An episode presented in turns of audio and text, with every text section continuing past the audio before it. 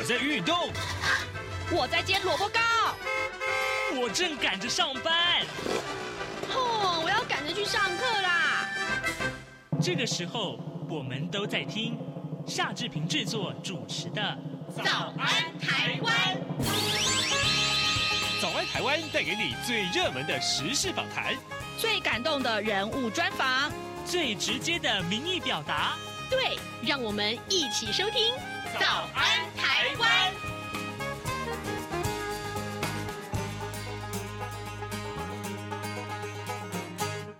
台湾！我是夏志平。今天是二零二三年的十一月二号，星期四。今天我们要进行的是刘碧荣时间这个单元。待会儿啊，志平要为您连线访问东吴大学政治系刘碧荣教授。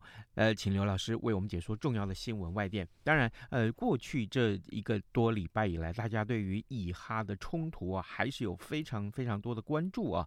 呃，包括了这个呃，还有其他像美国的内政，还有就是美国跟中国的关系，我们也都会请刘老师为我们来解说。在跟刘老师连线之前，志平有一点点时间来跟大家说一说各平面媒体上面的头版头条的消息，呃，刚刚提到美中关系啊，这个联合报今天就把白宫证实了，要在这个月的月中，呃，拜习会会登场啊，这是在旧金山的 APEC 上面呢，两个人会会晤。我们来看看联合报的内文，白宫发言人尚皮耶在三十一号证实了，美国总统拜登将在本月十五号到十七号举行的旧金山亚太经合会，也就是 APEC 的这个峰会场边会晤中国大陆。大陆国家主席习近平，这将是拜习去年十一月在。呃，印尼的巴厘岛 G20 的高峰会的场边会面以来，首度的面对面的会谈。呃，白宫发言人他说，呃，拜登总统说他希望能够见到习主席，但现在不会透露更多的细节。他说呢，下个月会发生在旧金山登场，这会是一场具有建设性的会议。呃，总统期待这件事情。媒体询问啊，这意味着白宫证实拜习会了吗？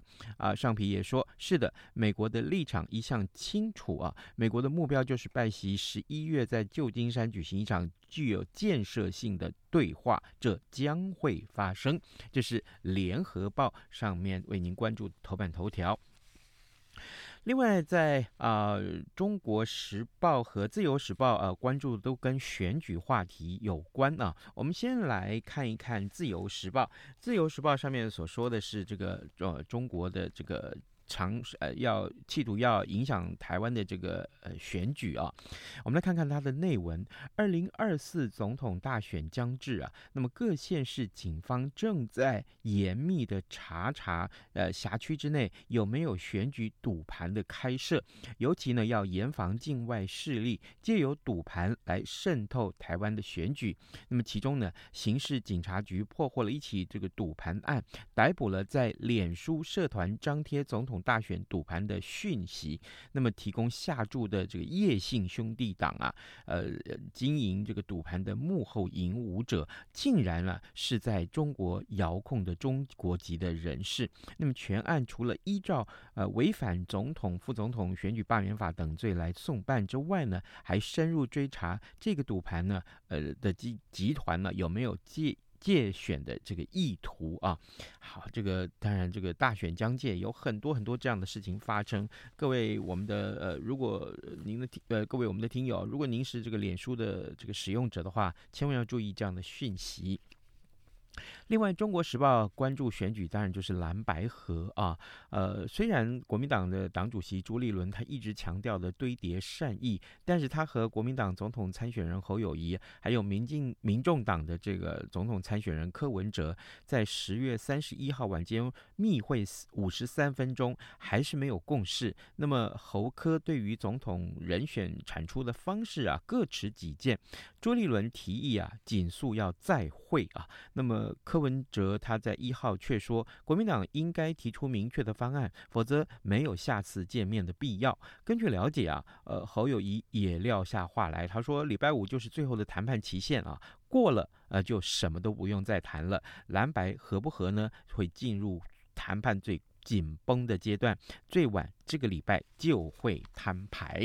好，这是中国时报为您所关注的话题。现在时间早晨七点零五分十三秒，我们先进一段广告，广告过后马上跟刘老师连线喽。啊，老爸早啊！哎，起床啦！今天吃什么啊？哦，今天啊，我们来吃吐司加火腿蛋啊。嗯，好香哦！哎，爸，你在听什么啊？哦，我啊，在听中央广播电台的节目《早安台湾》啊。我平常最喜欢听夏志平主持的访谈了。哦，这个节目都在讲什么啊？新闻跟热门时事话题啊，哎，还有啊，报新闻而已哦。好无聊哦！哎哎，耐心听我说完嘛。早安台湾的节目内容不只是这样哦，除了每天最新的新闻内容，还会邀请各界的专业人士、学者来分享他们的见解哦。我只要一边听这个节目，一边做早餐，就能够了解好多事情哎。哇，那我也要听，在哪个平台可以听到啊？在每个礼拜一到每个礼拜五的早上七点到七点半，就能够在中央广播电台的官网上面收听到喽。哦，对了。在 Sound On、Spotify 这一些 Podcast 的平台上面也能够听得到哦。哇哦，老爸你很潮哎！对呀、啊、，Podcast 上面就能听到，也太方便了吧？哎，什么味道啊？哦，老爸，我的早餐烧焦了啦！早安，台湾，你正吃着什么样的早餐？吐司加火腿蛋，咬一口，然后收听中央广播电台。早安，台湾，刘碧荣时间。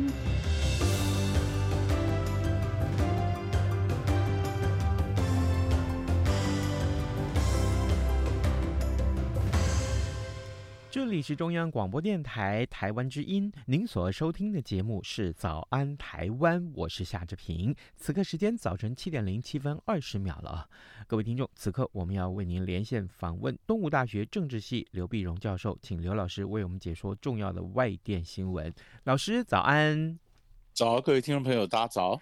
谢谢老师，辛苦老师了，要再度与我们的连线来为听众解说啊。老师，我们首先还是把焦点放在这个呃以哈冲突啊，中东战事上面。上个礼拜啊，呃这个周末的时候，这个以色列对哈马斯的战事有了新的进展。那么呃，以色列也宣布战争进入第二阶段。好，老师，我想请教您，这个新的进展是什么？那经过了这几天，又有什么样新的发展吗？对，那么进入到第二阶段呢，那就以色列的地面部队啊，我们就看到包括坦克啊什么就已经进入到加沙走廊啊。那这样走廊呢，但是本呃本来我们想说你地面部队进去应该是这个大军演制啊，非常快的这个进去，但是事实上走的比较慢，而且，它的进去大概在三四公里啊，呃，慢慢走，慢慢走呢，那一般的这个。呃，西方的这个战略家的一个分析啊，那这第一个原因就是你走的比较慢呢，那部队不会分散呢，这样子比较有空中的掩护，比较容易。然后第二个呢，嗯，他呃这个这进去，他是随时在提防真主党会不会在以色列北部开辟第二战场。啊，因为你说加萨走廊这边如果打得太凶的话，死亡的人太多，那么呃，真主党这边呢，为了分散以色列的注意力，他可能这边开第二战场。如果开第二战场的话，你的部队呢还可以抽调的出来，然后往这个呃北方去走啊，所以他可能就战术上是这样来做。那他这样的进去呢，那你他就问了个纳坦雅胡了，那你这个部队进去到底做什么呢？做什么呢？他说这主要是两个目的嘛，第一个目的是要拯救人质。啊，那第二目的呢？我觉得摧毁哈马斯，啊，那摧毁哈马斯，那可是现在也有人在讲说，那这两个呃目的呢，它呃有没有矛盾呢？啊，嗯，你会不会呃矛矛盾？那他雅胡说，因为你这可能陷下陷下去了，你是陷下去，呃哈马斯呢，他本来就做法是说，我今天弄一些人质，我作为一个谈判的筹码嘛，那你们如果要释放人质，你的部队就先不要来啊，你有来的话，我可能就杀人质啊。啊，那甚至哈马斯也被要求说，如果要这个要这要我释放一些人质，那你必须要重新提供燃油给我，啊，你不能光是水啊、食物啊、药品啊，那我车子都发不动也不行啊，天气大、天气冷了，我需要有暖气啊什么的，所以你这个燃油要给我。啊。那那这还在谈，可是你这个，所以有人就讲说，你这个部队进去跟你要谈判，嗯，这有矛盾的。嗯，那他那么以色列讲法说，我不是谈判，谈判归谈判，我是要救啊。救人质，救人质呢？很多人批评的以色列，说你这进去啊，让战争你陷入泥淖之中啊，充满了更多的呃不确定性，啊，那结果纳塔雅胡的讲法是，不是不确定性，是增加了可能性啊，我可以增加我这个拯救人质的可能性。那后来果然也救了一个人质，一个女兵出来，那大家觉得很高兴啊，这个真的有有救出来哈。那所以这个当然这这个里面的当然战争进入第二阶段，但是你晓得不会很快。我们一转眼呢，你看从十月七号哈马斯发动攻击，一转眼现十一月一号了，是已经已经打了多少天了？所以以色列就讲说，呃，不知不知道这个这一号二号了，他说这个这是一个长久的一个战争啊，这不会很快啊，大家心里要准备啊。呃，所以我们是目前还看不到一个转折。那什么时候会有转折出现呢？嗯，大概一般来讲，所有的战争啊，转折都出现在死亡人数忽然增加，又忽然大的攻击，大的又是难民营，医院又被攻击，死亡人数一下子陡增。陡增以后呢，呃，就有两种，它是这个转折，一种是国际上的，就是人道的要求，人道停火，像在美国也同一些人道停火了。国际上呢，就是介入。啊，国际上介入说，哎，我们叫停，联合国必须介入。然后美国后来说不行了，那我们就不能叫以色列你要停火了。啊，比如说这个国际压力排山倒海而来，然后让各国的介入，这是第一种转折。嗯，第二种转折是一升高以后，各地的这些犹太社群、阿拉伯人就开始，就或者恐怖分子重新出来，在欧美各国后后院就放火，啊，让大家赶快回头救火，没有时间再管中的问题。所以这不是介入，这是卷入。啊，然后，然后比如说也土耳其，呃，他要援助哈马斯，他一向子以前以前跟哈要援助以色列封住哈马斯的时候，他已经冲撞过，那是不是这次说再去冲撞一次啊？那么或者沙乌地阿拉伯本来跟以色列建交的，那现在是不是又又又又坐不住了？他必须有政策有所改变啊，等等。所以各国呢不是主动介入，而是被动的卷入。那这都是可能因为这个冲突一下子升高，死亡人数一下增加而造成的整个情势的变化。是，老师，我有一个好奇的这个问题，想想请教老师啊。这当然，呃，这个这件事情，就是你刚刚也说了，十月七号打到现在十一月一号了，呃，都已经快一个月了。但长久以来，这个呃，这中东地区，到尤其是以色列这个地区的这个呃战事，其实是不断，就是零星的冲突都会发生。我还蛮好奇的，呃，如果说以以色列的背后是美国撑腰，那巴勒斯坦的背后是谁在撑腰？你说要打仗嘛，打了这么多这么久这时间，那这个武器的供应也是个问题啊。这这个巴勒斯坦或哈马斯的背后到底谁在供给他武器呢？这这这。当然，首先第一个当然是伊朗了啊。那 伊朗伊朗在后面的，所以美国就在拦截啊，是不是？你看在也门那边去拦截，呃，这边这武器本来要给也门的这个胡塞解放部队的，是不是转到转到这个呃这个给哈马斯啊？那伊朗呢？当然你说国际上的其他的其他国家，呃，你呃这个如果给武器的话，你说像中国大陆会不会给武器？这个或者北韩会不会给武器？俄罗斯会不会怎么援助？其实这个我们都没把握。因为国际上还是人舆论是分两半的，呃，一半是同情以色列，一半是同情这个巴勒斯坦人啊。那这问题是，呃，根据国际政治上的所有的情况是，只要有封锁就有走私，嗯，啊，你只要一封锁，你就封锁加沙，啊，就有人可能在地道啊或者走私。其实你说我们看到这个加沙的这个这个地道很很多啊，啊，这个地道走廊很多，其实很多的地道里面有的是偷运武器啊。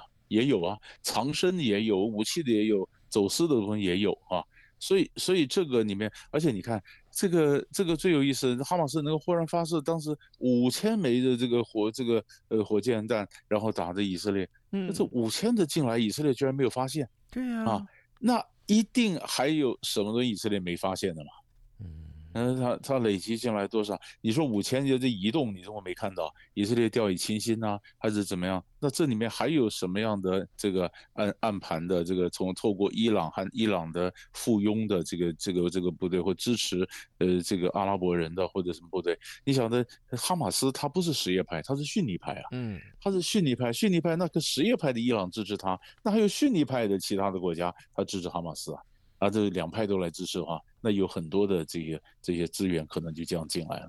哦，原来如此。好，呃，各位听众，今天早上志平为您连线访问东吴大学政治系刘碧荣教授。我们先请刘老师就这个呃中东的战事啊，跟大家再做进一步的解说。因为啊，呃，这呃已经打了快一个月的时间，有很多面向是值得观察的啊。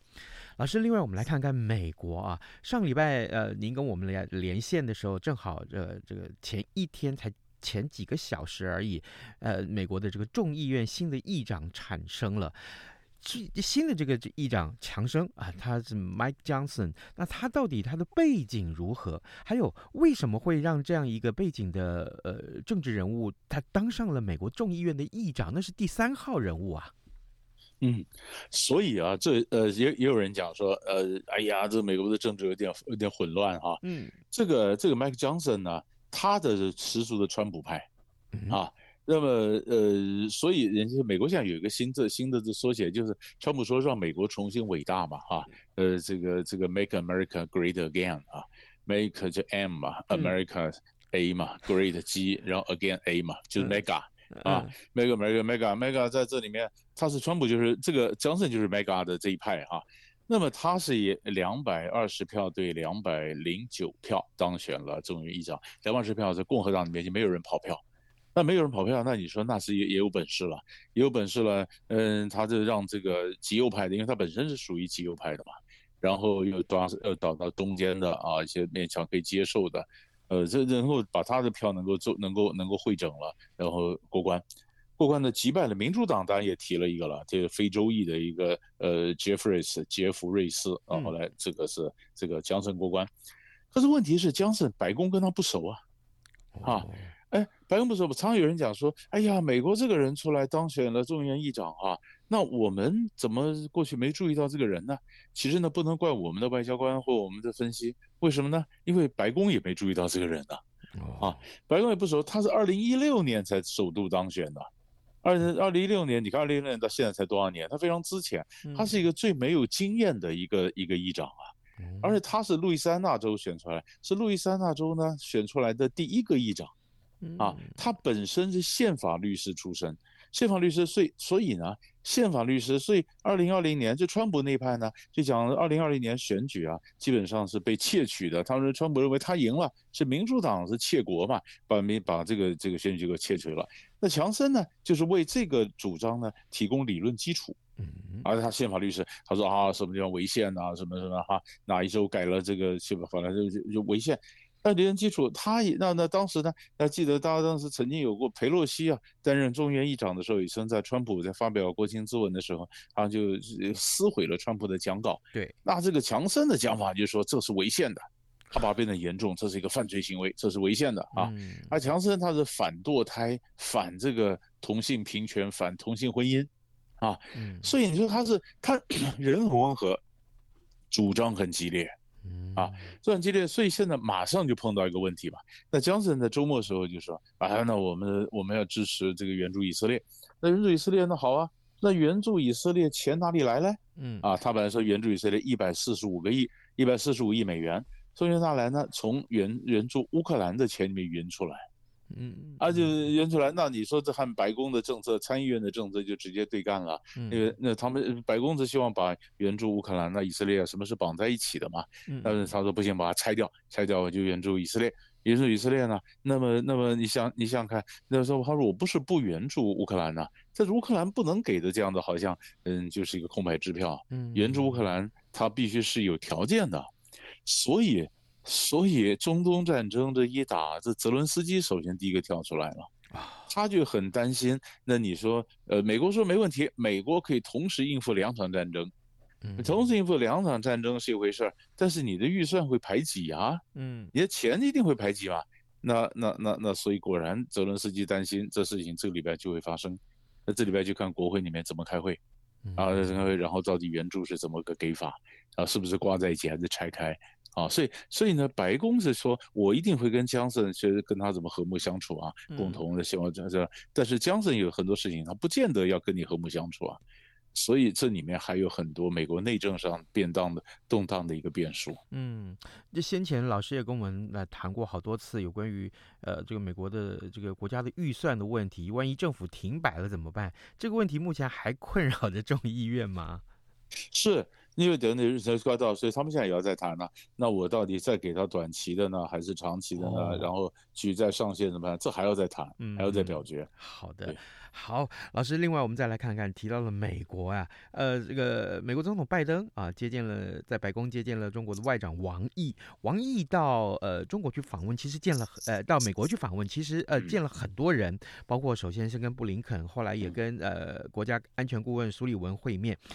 老师，我想你怎么看待王毅到美国的这个访问？尤其是啊，今天各报都把这个消息放在头版了，就是白宫证实了会有拜习会在这个月中的 APEC，就是旧金山的这个 APEC，呃，这一连串其实就是王毅的关系嘛。对，我觉得这是中国大陆呢跟美国呢，当然是现在。整整个基调就是往和解的方向走啊！你可以看到，王毅去美国之前呢，习近平在十月二十五号的时候就公开讲了，表示中国愿意秉持相互尊重、和平共处、合作共赢的三原则，和美国管理分歧啊，应应全球的挑战。嗯，那那个相就是相互尊重、和平共处、合作共赢。那么王毅当然他去，他在也是也是站在这个基础上啊，他不管见了见了这个。呃，布林布林肯啊，见了这个拜登啊，见了苏利文呐，哈，那么都是表示，他是表示呢，他说这个大家都希望中美双方呢，呃，也也都希望呢，双边关系能够尽快的稳定下来，都同意呢，朝实现旧金山元首会晤共同努力啊。好，那他朝着旧金山元首会晤共同努力，但他也谈到说，要回到巴厘岛的这个精神啊。你看去年他们呃这个习拜会呢，在巴厘岛。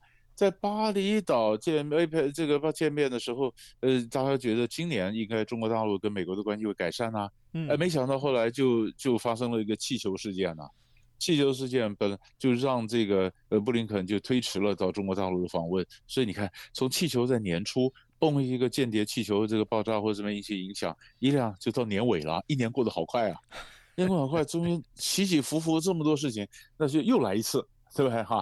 那进来一次，去年的巴厘岛，今年是旧金山，那明年希望别再飘飘一个气球过来了啊。嗯、那所以说回到这个旧金山的方面，可是呢，王毅又讲了一句话，他说他就讲说，旧金山的会谈呢，不会是一马平川，啊，不会靠自动驾驶，也就是说呢，你不要把这事情视为理所当然，那这就有有趣了。你说在这个呃谈完以后，白宫证实了，那么两国的元首是会举行这个美中的这个峰会，那可是那是美美国讲的，那中国什么时候宣布？这尊重中国方面的宣布，那中国大陆还没有正式宣布。那一般来讲说，那当然了，这这个习近平得回去，呃呃，不是这个王毅得回去，习近平点头了才能宣布啊，或者说这是一个谈判谈判的一个技巧。他还想再再再再确认些什么东西，在等美国什么东西，对吧？因为你说今天如果中国也宣布了，那那那那现在是二号，二号呢？你宣布，那么他的月中你还有两个礼拜啊，是两个礼拜中间不能有什么状况啊，啊，那如果两个礼拜之内，呃，如果谁宣布了，然后美国又对中国进行什么样的制裁，又是科技上又什么样的禁止出口，假如是这样子的话，那。这个宣布了又不能改说，那就不见了。那这个反而难操作，所以我觉得中国也还在等，等他美国说你的这关系是不是稳定呢？啊，那你你是不是是不是呃，也有人讲说，比如菲律宾的问题，美国是不是约束一下菲律宾，这时候不要去跟中国去冲撞呢？美国不要再给中国新的一个科技方面的一个禁令呢？啊，美国不要怎么样，然后总统觉得怎么样？前面总要给习近平面子，然后他才会宣布说，好、嗯哦，那我愿意跟拜登见面嘛。是，但是这个都是操作的细节，但是从大的结构性的战略性来看，他们是往和解的方向走，这是可以肯定的。尤其啊，这个两个人的会面，如果真的成真的话，是在 APEC。那 APEC 其实是一个经济经经济合作啊，经贸合作的一个场面。会不会双方，对不起，会不会双方就直接啊，在这个有关经贸合作，或是其他环保议题啊，或是呃比较不是那么呃利益相冲突的这个呃项目上，双方会有比较好的合作的讯息释出呢？是。因为，因为你知道，我我们大家晓得一下，国际会议啊，呃，场内开什么？其实我跟你讲，有时候不是特别了不起，嗯，都是看场外。是所以，所以场内是多边，场外是两两双边。两两双边呢？呃，所以，所以你说啥？他是借着参加 OPEC APEC 的机会，呃，举行了这个这个两国的一个首脑峰会。那就是两在外场外双边，双边呢，他们当然会谈到经贸的问题、环保的问题，可以合作，总要有一个点吧，他总要有一个去检验双方关系搞不好可行不可行的点。但是我觉得很重要的还有中东问题一定会谈的，嗯，乌乌克兰问题少不得也会谈一下。那个时候就是说再打两个礼拜，那以色列的状况是怎么样？哈马斯是怎么样？那这个里面这段会谈。那中国的中国大陆一直表示说他也想调停啊。所以他也要创造一种那个中国跟美国是平等，然后共同指点江山、共治天下的感觉嘛。嗯啊，不，那那那么那共同共治天下，那就天下很多事情。那你说俄罗斯也没办法一起来谈，那就是中美两国，中美两国。但是就中国现在一路在强调说，跟美国是平视啊，我们是平等的啊。那层之前咱们两国我们坐下来商量，我们两国稳定了，国际局势大概也有大的一盘棋啊，也就稳定了。我想中国想要创造这样的一个一个一个形象这种态势，所以他谈的不会不会只是经贸。谈的是全球的一个议题哦，好，呃，各位听众，今天早上之平为您连线访问东吴大学政治系刘碧荣教授，我们请刘老师就呃中东的战事，还有就是美国的内政，甚至于到美中关系，我们都做了详细的这个分析。呃，接下来还有很多重要的有外电新闻是值得关注，我们也请刘老师在下个礼拜继续为我们来分析。谢谢老师，谢谢，谢谢。早安，台湾，你正吃着什么样的早餐？吐司加火腿蛋，咬一口，然后收听中央广播电台。早安，暴马仔。好啊，现在时间是早晨七点二十七分了啊。那么还是有很多其他的新闻是值得关注的。今天的《自由时报》上面，呃，这个选举的消息其实很有意思。呃，总统参选人郭台铭他昨天跟副手赖佩霞前往台北市选委会送出了连署书，完成了递交后啊，他呃连署书啊完成递交。然后之后呢，他表示说，他和赖佩霞会继续奋勇向前。至于连署书的总份。数啊，郭振营预计今天才会完成整理之后统一公布。由于呢，呃，中国对于富士康集团查税啊，那所以昨天呃，郭台铭他递交联署书，呃，这个行程可以说是挤满了媒体啊，希望询问呃郭台铭是不是参选到底。不过呢，郭振营以维安为理由表示呢，啊、呃，他不接受访问。呃，郭台铭他强调说，台湾人民追求自由新生啊，每一份联署书对他都是责任跟。鞭策他和赖佩霞会呃铭记在心。那么郭台铭也说，台湾人民需要改变，改变带给人民希望，我们会继续奋勇向前啊。所以到底呃这个蓝白合的整合的情况之下，对于郭台铭是不是继续参选，当然有决定性的影响啊。我们就看这个后市去如何发展。呃，除了这个呃这些选举消息之外，另外今天《自由时报》上面这则消息也是跟大家的权益有关。五十岁以上的公费流感已经开打了，那这个甚至于除了去医院之外，还可以去这个连锁超商去去施打啊。那么公费流感疫苗的第二阶段昨天是开始施打，对象是五十岁到六十四岁的无高风险的慢性病了的病人。啊，那的这个成人了啊。那么卫福部疾病管制署再次跟呃全联福利中心合作，那么在全台八十个据点设置了接种站，那么方便民众就近施打。那么全联还准备了香蕉当伴手礼相赠。这个消息其实非常有意思。各位，呃，施打流感这件事情对自己的健康有帮助，但是还是要增加诱因啊。可以的话，请大家关注这个消息，跟自己的健康有关。好，今天节目时间也差不多到了啊！志平感谢每一位听众从各个管道来收听中央广播电台的各节新闻或者是早安台湾节目啊。那么当然更重要的是，您呃，我知道有些听众是透过 Podcast 来收听，那这个管道可能大部分是年轻人。谢谢你们大家的这个呃对于呃早安台湾的爱护，那么也请您继续下去哦。那咱们就跟您说拜拜，明天见喽。